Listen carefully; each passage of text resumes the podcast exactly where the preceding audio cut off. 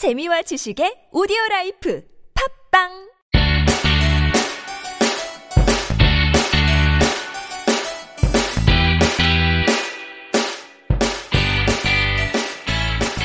찾아가는 법률 서비스를 지향하는 법률사무소 시우 김삼연 변호사입니다. 229회 함께 읽는 민법을 시작해 보도록 하겠습니다. 오늘 어, 이제 상담 어, 하시러 오신 분 중에 한 분이 딱 들어오시자마자 목소리가 아, 친근하네요라고 말씀하시면서 아, 로스쿨에 재학 중에 에, 있으신데 아, 그 로스쿨에 다니기 전, 그, 그때쯤에 어쨌든 3년여 전쯤에 에, 함께 있는 민법을 들어서 목소리가 친근하다라고 말씀을 하시더라고요. 그래서 에, 반갑게 인사를 나누고 뭐 이런저런 아, 법률 상담을 한 이후에 이제 에, 돌아가시는데 에, 돌아가시면서 이렇게 딱 말씀을 하시더라고요. 그 변호사님, 변호사님 팬 많아요. 이렇게 말씀하시더라고요. 그래서 어, 굉장히 아, 설레고 좋았는데요.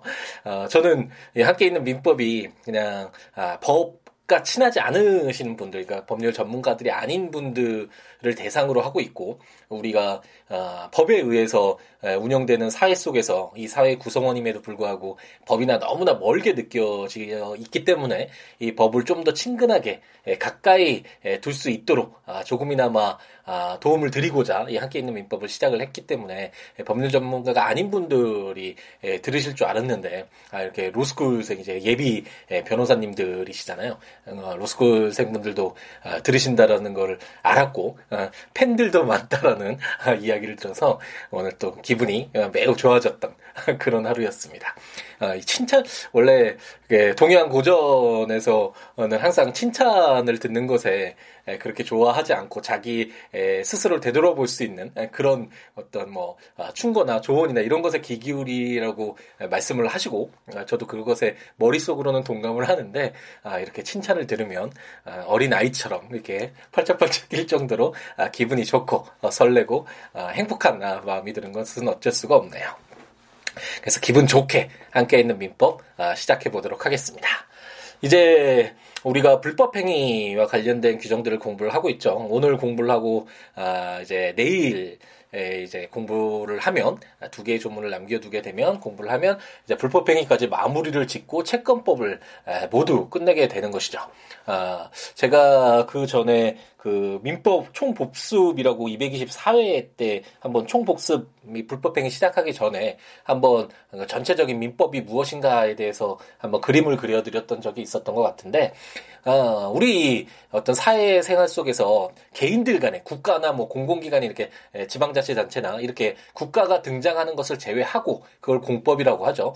이 개인들 간의 사법 관계에서 어, 이루어지는 일들을 생각을 해보면 어, 대부분이 어떤 물건 이거 내 거야 이거 내 물건이야 손대지 마. 이런 식으로 물건에 대한 권리 주장과 아니면 다른 사람한테 야 내가 너 돈 줬으니까 그 주기로 한 시계 만들어 주기로 했잖아 시계 줘라는 식으로 어떤 특정인에게 다른 사람에게 무엇을 요구하는 이런 채권과 물건이 관계가 어, 어떤 개인들 간에 발생하는 그런 어떤 아, 분쟁의 가장 기본적인 내용이라고 할 수 있고 그렇기 때문에 민법에서도 어, 물권편, 채권편 이 두 개가 가장 아, 중요한 핵심적인 내용이라고 할 수 있고 다만 우리 민법은 이 공통적인 내용들을 따로 뽑아서 민법 총칙이라고 이렇게 따로 아, 편제해 두고 있다라는 설명 뭐 이제 수차례 드렸죠. 그래서 민법 총칙이 있지만 어쨌든 핵심은 아, 물권, 물권법, 물건에 대한 권리인 물권법 그리고 특정인에게 어떤 특정한 요구, 특정한 급부를 할 수 있는 권리인 채권, 이 채권법이 가장 핵심적인 내용인데 이 두 가지 내용을 이제 모두 다 아, 공부를 하게 되고 내일이면 이제 마무리를 짓게 되고 이제는 아, 여러 그 불특정 다수와 관계되는 이런 법률 관계가 아니라 어떤 가족 간의 좀 제한된 그런 범위 내에서 발생하는 법률 관계인 친족 상속편을 공부를 이제 간단하게 하고 나면 물론 친족 상속편이 오히려 더 어, 재미있고 가깝게 느껴질 수는 있겠죠. 우리 이 어, 주위에서 흔히 발생하는 일이니까 아, 결혼하는 것이나 뭐 아이가 출생했을 때 그리고 양자 드리는 문제 그리고 민법 총신에서 간단하게 이렇게 설명을 드렸지만 요즘에 후견인이 굉장히 강조가 되고 있다는 설명도 아, 드렸었잖아요. 후견 제도라든지 또 이혼 문제 물론 슬픈 일이지만 어, 어쨌든 이혼과 관련된 부분, 그 이혼의 요건이라든지 이혼이 발생했을 때 어떤 법률 효과가 발생하는지 이런 내용들 그리고 어, 떤 사람이 사망을 했을 때 그 사람이 갖고 있는 아, 재산을 어떻게 처분할 것인지와 관련된 상속 부분 이런 내용들을 이제 좀 재미있게 예, 공부를 하게 되면 우리가 드디어 한 4년여, 그 오늘 오셨던 분이 3년여 전에, 3년 전에, 에, 함께 있는 민법 들으셨다고 하는데, 아, 정말 오랜 시간이 흘렀네요. 한 4년여가 지금, 어, 지나고 있는 것 같은데, 아, 4년여 동안, 아, 걸어왔던 1118개의 이 방대한 아, 민법 조문, 아, 우리 아, 어떤 법의 기본법이라고 할 수 있는 일반법이자 기본법이라고 할 수 있는 민법을 모두 아, 읽어보는 아, 그런 아, 짜자짠하는 역사적인 순간이라고까지 표현하는 건 너무 좀 과도하지만 어쨌든 아, 되게 많이 기쁠 것 같은 그런 순간이 이제 눈앞에 다가왔습니다. 그래서 이제 우리가 채권의 마지막 아, 일반적으로 채권 채무 관계는 아, 계약에 따라서 발생을 하는데 당사자의 의사가 아, 거긴 포함되어 있잖아요. 내가 뭐 저 건물에서 살겠어. 임대차 계약을 체결하거나 저 물건을 사겠어. 매매 계약을 체결하거나 나 누구를 뭐 고용을 하겠어. 이런 고용 어, 계약을 맺거나 어쨌든 이런 계약으로 인해서 당사자의 의사가 바탕이 된 계약을 통해서 채권 채무가 발생하지만 그 외에도 사무관리나 부당이득이나 그리고 지금 우리가 읽고 있는 불법행위와 같이 어, 당사자 의사는 상관없이 이 법에 정해진 요건이 충족되면 채권 채무가 발생하는 이런 법정 채권 관계를 우리가 아, 공부를 하고 있는 것이죠. 그래서 이제 불법행위 마지막 아, 법정 채권 관계로서의 마지막 규정인 불법행위 세 개의 조문을 오늘 한번 읽어보도록 하겠습니다. 제 762조는 손해배상 청구권에 있어서의 태아의 지위라는 제목으로 태아는 손해배상의 청구권에 관하여는 이미 출생한 것으로 본다라고 규정하고 있습니다. 이런 규정이 왜 있을까요? 어, 민법 총칙에서 제가 간단하게 언급을 했는지 4년여 전의 일이기 때문에 정확히 기억이 나지는 않는데 어, 우리가 그 주체 부분 그 주체라는 것은 어떤 뭐 계약을 체결하든 아니면 불법 행위를 저지르는 어, 그, 그 주체가 되든 어, 주체 부분은 항상 등장하잖아요 법률 관계에서. 이 주체 부분과 관련돼서 주로 주된 내용은 아, 미성년자와 같이 어떤 법률 행위를 함에 있어서 좀 아, 보호받을 필요가 있는 아, 그런 주체들에 대한 규정들이 주가 됐지만 태아의 경우를 생각해 봤을 때 어, 민법 제 3조였죠. 사람은 생존한 동안 권리 의무의 주체가 되잖아요. 권리 능력이라고 하는데. 그럼 생존 을 어, 태아가 했다고 볼 것인가? 뭐 여러 가지 뭐다 어, 다른 주장은 있을 수 있고 뭐 의료적으로도 어, 뭐 다르게 볼 수도 있고 다른 내용이 있을 수 있지만 어쨌든 아 객관적으로 딱 봤을 때 태아는 생존했다라고는 보기는 좀 에, 어려운 에, 그런 존재라고 할 수 있겠죠. 그랬을 때 태아가 아, 문제되는 경우가 있을 수 있잖아요. 일반적으로는 상속이 가장 많이 문제가 되겠죠. 우리가 나중에 에, 공부하게 될 친족 상속편에서 어, 태아가 있는데 임신을 했는데 어떤 뭐, 어, 뭐 시아버지나 어, 누가 돌아가셨을 때그 재산 부분을 어떻게 에, 뭐 아버지가 돌아가시거나 이렇게 했을 때 어, 상속 부분을 어떻게 태아를 어, 상속인의 지위에 포함시킬 것인가 말 것인가 이게 뭐 해제 조건설이니 정지 조건설이니 막 이런 어, 학설의 다툼도 있고 교과서에서는 이게 정말 매우 중요한 학설의 대립인 양 이렇게 나오잖아요. 물론 그게 중요하지 않다라는 것은 아닌데 아, 그렇게 흔히 많이 발생하는 경우는 아니겠죠. 우리가 불법행위를 원인으로 하거나 뭐 상속 부분에 있어서도 태아가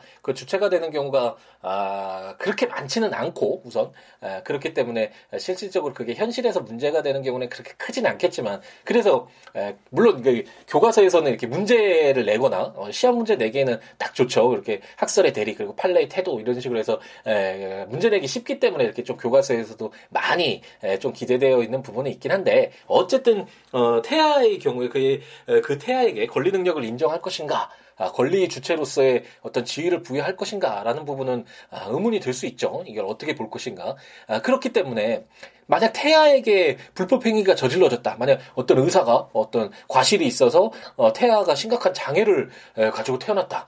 아, 정말 큰일 날 일이잖아요. 그랬을 때 어쨌든 이런 불법 행위가 의사에게 인정된다면 이런 불법 행위를 원인으로 해서 손해배상 청구를 할 수 있는 자는 원칙적으로 피해자겠죠. 물론 아, 그 사망했을 때 그 직계 비속이나 이런 직계 존속 그 범위를 어, 청구권자의 범위를 넓혀놓은 규정도 우리가 공부를 하긴 했었지만 원칙적으로는 태아가 되잖아요. 그랬을 때 이 태아가 과연 이 손해배상 청구권의 주체가 될 수 있을지 라는 것이 문제가 분명히 될 수 있을 것이고 여러 가지 논란이 될 수 있기 때문에 762조는 이처럼 태아의 경우에 손해배상, 불법행위를 원인으로 한 손해배상의 청구권에 관해서는 이미 출생한 것으로 본다라고 해서 태아도 아, 당연히 손해배상 아, 청구권자로서의 권리 주체가 아, 됐다, 된다라고 규정을 해서 이런 분쟁의 발생을 미리 사전에 차단시키고 있다라고 할 수 있겠죠. 그래서 당연히 태아가 이제 출생한 뒤에 자신이 입은 손해에 대해서 손해배상 청구를 할 수 있게끔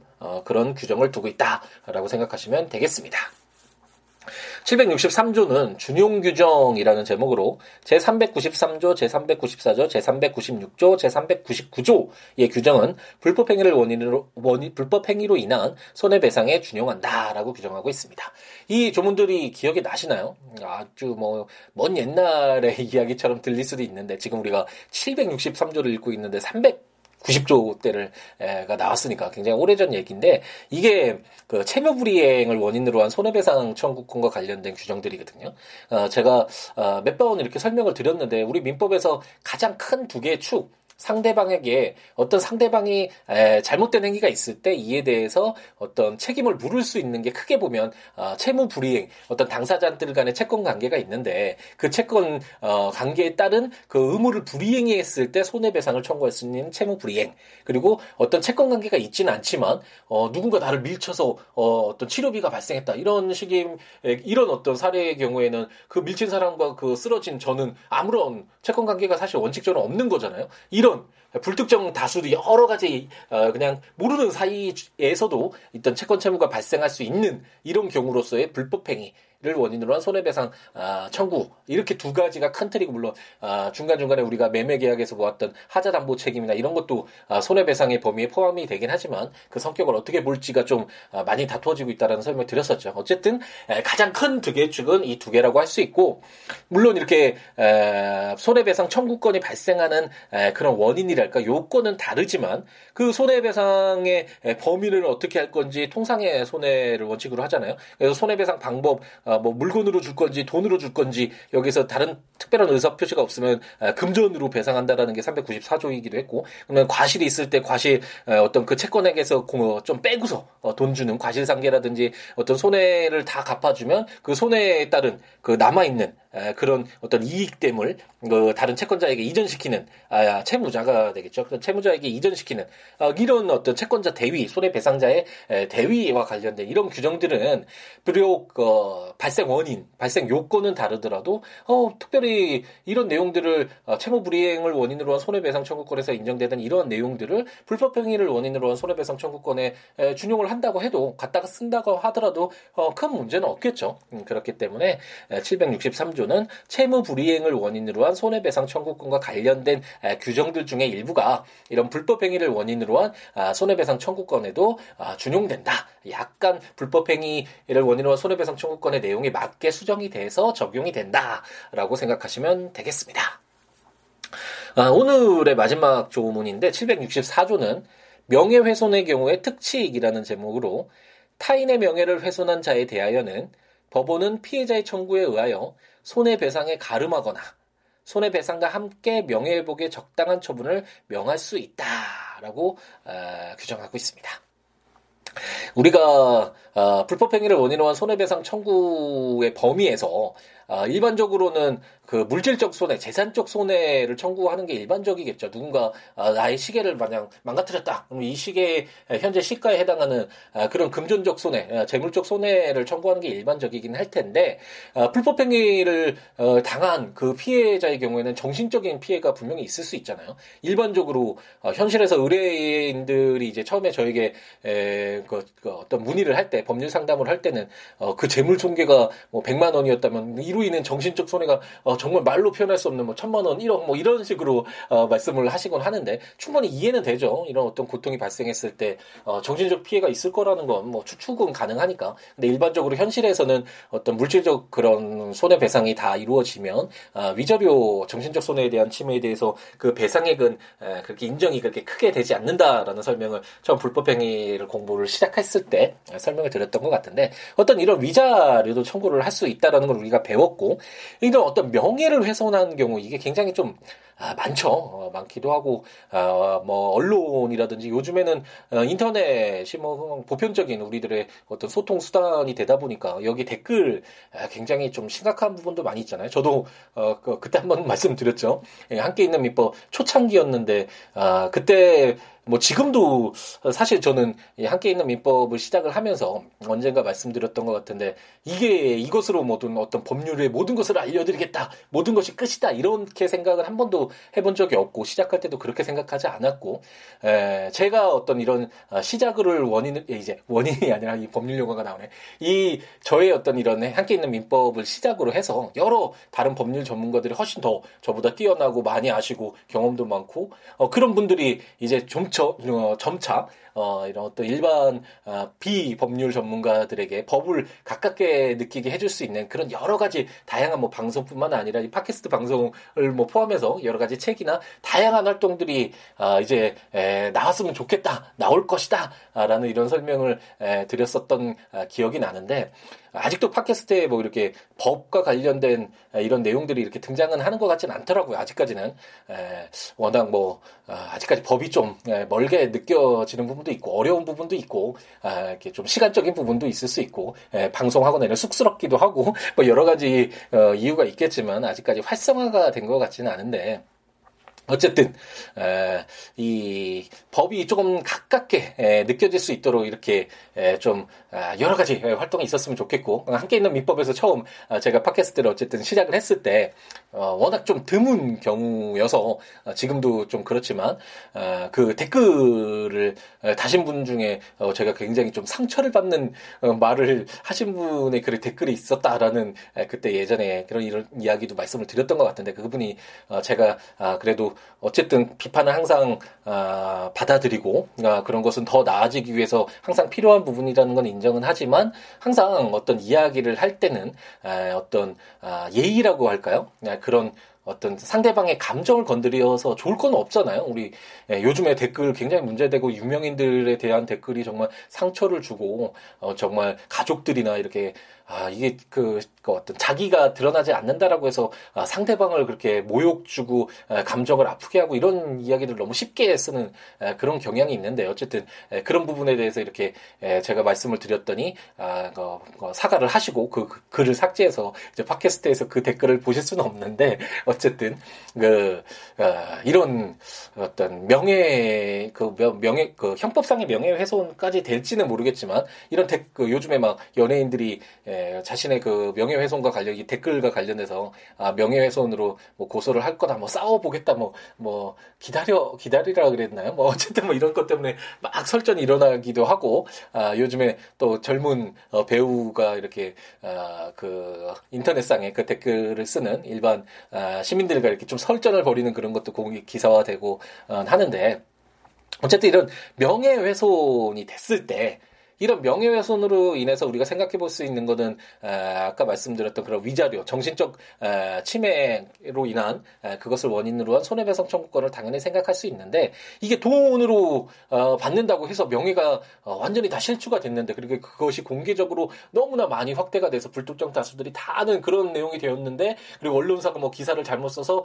어, 명예가 완전히 추락을 했는데 돈으로 뭐 몇백만 원 받았다, 몇천만 원 받았다 이렇다고 그 손해가 모두 회복되기가 쉽지 않겠죠. 아, 그렇기 때문에 764조는 손해배상의 방법의 어떤 특칙이라고 할 수 있는데 손해배상을 해도 되지만 손해배상의 가름에서 또는 손해배상도 하면서 또 다시 명예회복에 적당한 처분을 아, 명할 수 있도록 해서 명예훼손의 경우에 그 침해가 됐을 때 그 피해가 정말 너무나 중대하니까 아, 그 어떤 명예회복에 적당한 처분 이 명예회복의 적당한 처분이 뭐냐 그러니까 일반적으로 그 신문 같은데 나오지 않나요? 기사에 이제 무슨 사과 방송도 이렇게 나오고 방송에서도 보면 이런 내용들이 나오는데 이렇게 정정과 관련된 어, 내용을 정정하는 그런 어, 내용들이 나오잖아요. 신문이나 기사나 아니, 방송에서 이런 것을 통해서 어, 명예 회복에 어쨌든 도, 도움이 되는 돈뿐만 아니라 이런 처분을 명할 수 있도록 아, 규정을 하고 있습니다. 예전에는 이, 기, 그, 이 규정 속에 어떤 어, 신문지상에 사죄 광고하는 거 있잖아요. 아, 잘못했다, 명예를 훼손시켜서 미안하다라고 이렇게 사죄 광고를 하는 방법도 인정이 됐었었는데 아, 이것은 조금 아, 문제가 될 수 있겠죠. 어, 나는 사가고 싶진 않은데 물론 잘못된 부분에 있어서 어, 이것이 잘못됐다라는 것은 알릴 필요가 있지만 어, 사과까지 하는 것은 문제가 되지 않느냐라고 해서 이제 헌법재판소 판례가 아, 결정이 내려져서 이것은 양심의 자유 또는 인격권 침해하기 때문에 사제 광고 까지 처분을 명하는 것은 아, 헌법에 위반된다라고 결정이 돼서 이제 사제 광고는 빼고 일반적으로 정정 그 어떤 기사나 이런 방송의 내용을 정정하는 이런 어떤 처 처분이 명예회복에 적당한 처분이라서 아, 어떤 손해배상에 대신해서 또는 손해배상과 더불어서 함께 이러한 처분이 행해질 수 있다. 손해배상 손해를 어떤 회복하는 방법으로 아, 이런 어떤 처분이 함께 인정된다라고 생각하시면 아, 되겠습니다. 네, 조문들 한번 보시면서 어, 들으시면 좋으니까 국가법령정보센터 아, 우리나라에서 어, 제정되고 시행되고 있는 모든 법률 검색해 볼 수 있죠. 법제처에서 나온 그 국가법령정보센터를 통해서 법률 한번 읽어보시거나 아니면 제가 전자책으로 발간한 함께 있는 민법 어, 조문과 설명들 참고하시거나 제 블로그 siwoolaw .com 또는 .net, siwo.com, siwo.net에 해당 조문과 설명들 참고하시면서 들으시면 좋겠습니다. 그 외에 뭐 어떤 내용이라도 좋으니까요.